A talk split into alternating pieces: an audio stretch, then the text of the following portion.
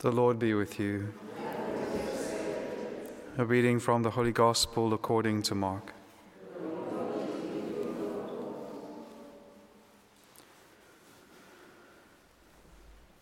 When evening had come, Jesus said to his disciples, Let us go across to the other side.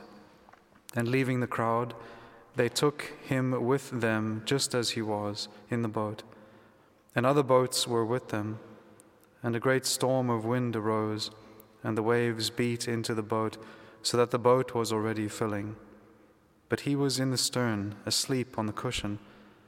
And they woke him and said to him, Teacher, do you not care if we perish?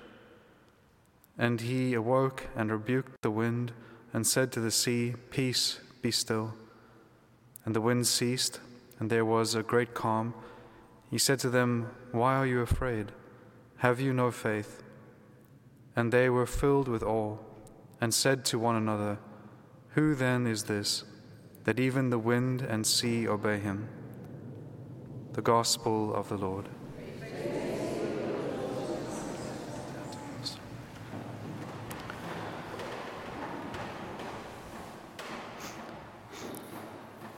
So, two very interesting readings today. Um, and again, it's, it's a little bit difficult to kind of reconcile the two. Why does the church give us uh, this scene with uh, Nathan and David, and then this scene on the, on the sea with the disciples? And I think it's tied in with the, uh, the, the either the sinfulness or the giving in to a particular passion instead of acting according to right reason and according to right faith. And so what happens is we know in the first reading that at this moment, what's happened is David has sinned because he's not only given into lust with Bathsheba, but also then he's become a murderer. He's had her husband killed. And so he's not only responsible for his, uh, his acts of impurity, but also responsible uh, for the death of another person. So he's become a murderer, and it shows how sin can compound, can build, one can build upon another. Um, and so as he's trying to cover up the first sin, his response should have been simply to ask for forgiveness or contrition, but he begins to try and cover up that first sin, and that will always lead to worse sin. And so, what we see here is a sin of lust then becomes a sin of murder. And so, he progresses in sin. And so, the Lord intervenes because he loves David. And so, he sends him the prophet Nathan. But very often, sometimes, when, uh, when someone is caught up in sin, they have all kinds of rationalizations for the acts that they've done. And so the Lord needs to break into that type of rationalization of the actions. And so we can see what he does here, which is very powerful, is that the Lord sends Nathan to David and doesn't just speak to him of his sin, he gives him a different situation to judge. And so he breaks his mind out of those rationalizations by allowing him to just simply judge another scene. And so he says, and he gives that example um, of that as the story we heard this morning.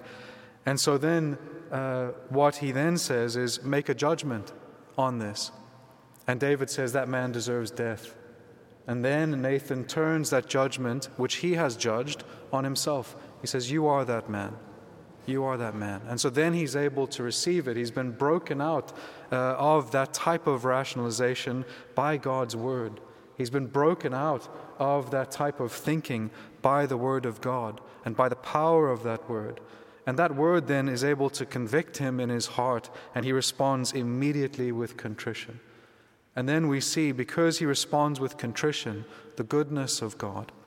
That God not only then begins to restore David himself, but it is particularly through this lineage with Bathsheba that Solomon will come, and then that will be the lineage that takes down to the Messiah.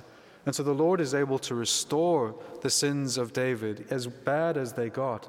The Lord, because of his mercy, is able to then work through that brokenness, work through that sinfulness.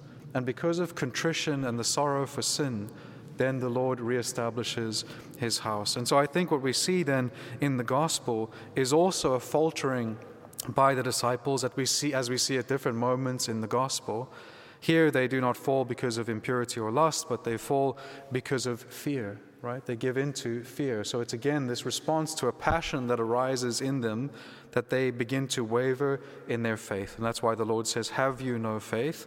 But he gets the cause. He says, Why are you afraid? So the first cause is the fear. And then because of that, they begin to lose faith because they desire self preservation. Things are happening, and so they act because of that fear instead of acting because of faith. And you might say, well, is it not reasonable that they should wake the Lord up when they are about to die? But there's other things to consider there. They know that He is able to do something, and they know that He loves them, but yet He is asleep and at peace. And what happens is instead of just entering into that peace with Christ, they allow themselves to become so disturbed by all of the exterior things that are going on around them.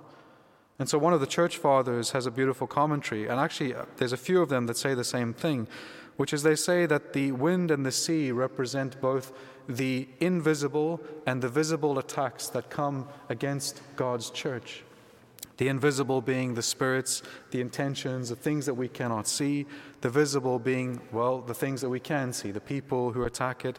And so the one is, in, is if you will, um, is kind of incited by the other. The wind is what causes the waves to begin to grow. So also the spiritual is normally the instigator behind what becomes manifest and visible. And yet, all of these things that might beat against the church, all of these things that might come against the people of God, our response can never be to give in to fear and act because of fear, because then we are not acting according to faith. But rather, we look at the Lord, who might appear to be asleep on the cushion or asleep in the stern, and we see his peace, we see his rest. And we are called not to give in to all of the turmoil of what is exterior but to rather turn to Christ and enter into his peace, into his love. Love casts out fear. And so when the disciples here are moved to fear, we can see that there is a lack of love. And it is a lack sometimes of confidence in God's love. And so, what happens here, and this can happen whenever trial and difficulty might start, especially in particular in our, in our lives, sometimes sufferings come or difficulties arrive. And we might be tempted, like the disciples, to assume some type of lack of love on the part of God. What the disciples, they reveal that when they say to him, Do you not care if we perish? They project into God a type of uncaring, a lack of love. And yet we know that that's not possible. God is love. And so they doubt that He actually cares for them because of the trial and the difficulty that they are experiencing. And for us also, we might be tempted against faith faith in the love of God, faith in the love that He has for us when we go through different trials and difficulties. But these are simply the passing storms. And that same powerful word of God that was able to convert David back to faith is also, as we see in the gospel, able to have authority and power over anything that might come against his church or his people. He woke up. In the Greek, the word is very beautiful. That word for waking up is the same word for a storm as it is growing. So it is arising. So he, in a certain sense, meets the storm as a storm. He shows his power. And so what happens is he awakes and he rebukes the wind. He rebukes first the cause of what is disturbing the sea. And then he says to the sea, Peace, be still. He rebukes the evil spirits, and we can see the presence of His Holy Spirit. This peace and this stillness that comes from the Spirit of God, a peace and stillness that comes from being able to rest in the love of God, knowing that all things that happen happen according to His will, and that in that we can have peace. Whatever the Lord permits, He will give us sufficient graces to endure and through those trials we will become better. But his words not only affect the wind and the sea, they also then affect his disciples. And they respond with this awe, this awe that is now overwhelmed with the very power of the one whom they have in their midst. Who is this then, that even the sea and the wind obey him? Amen.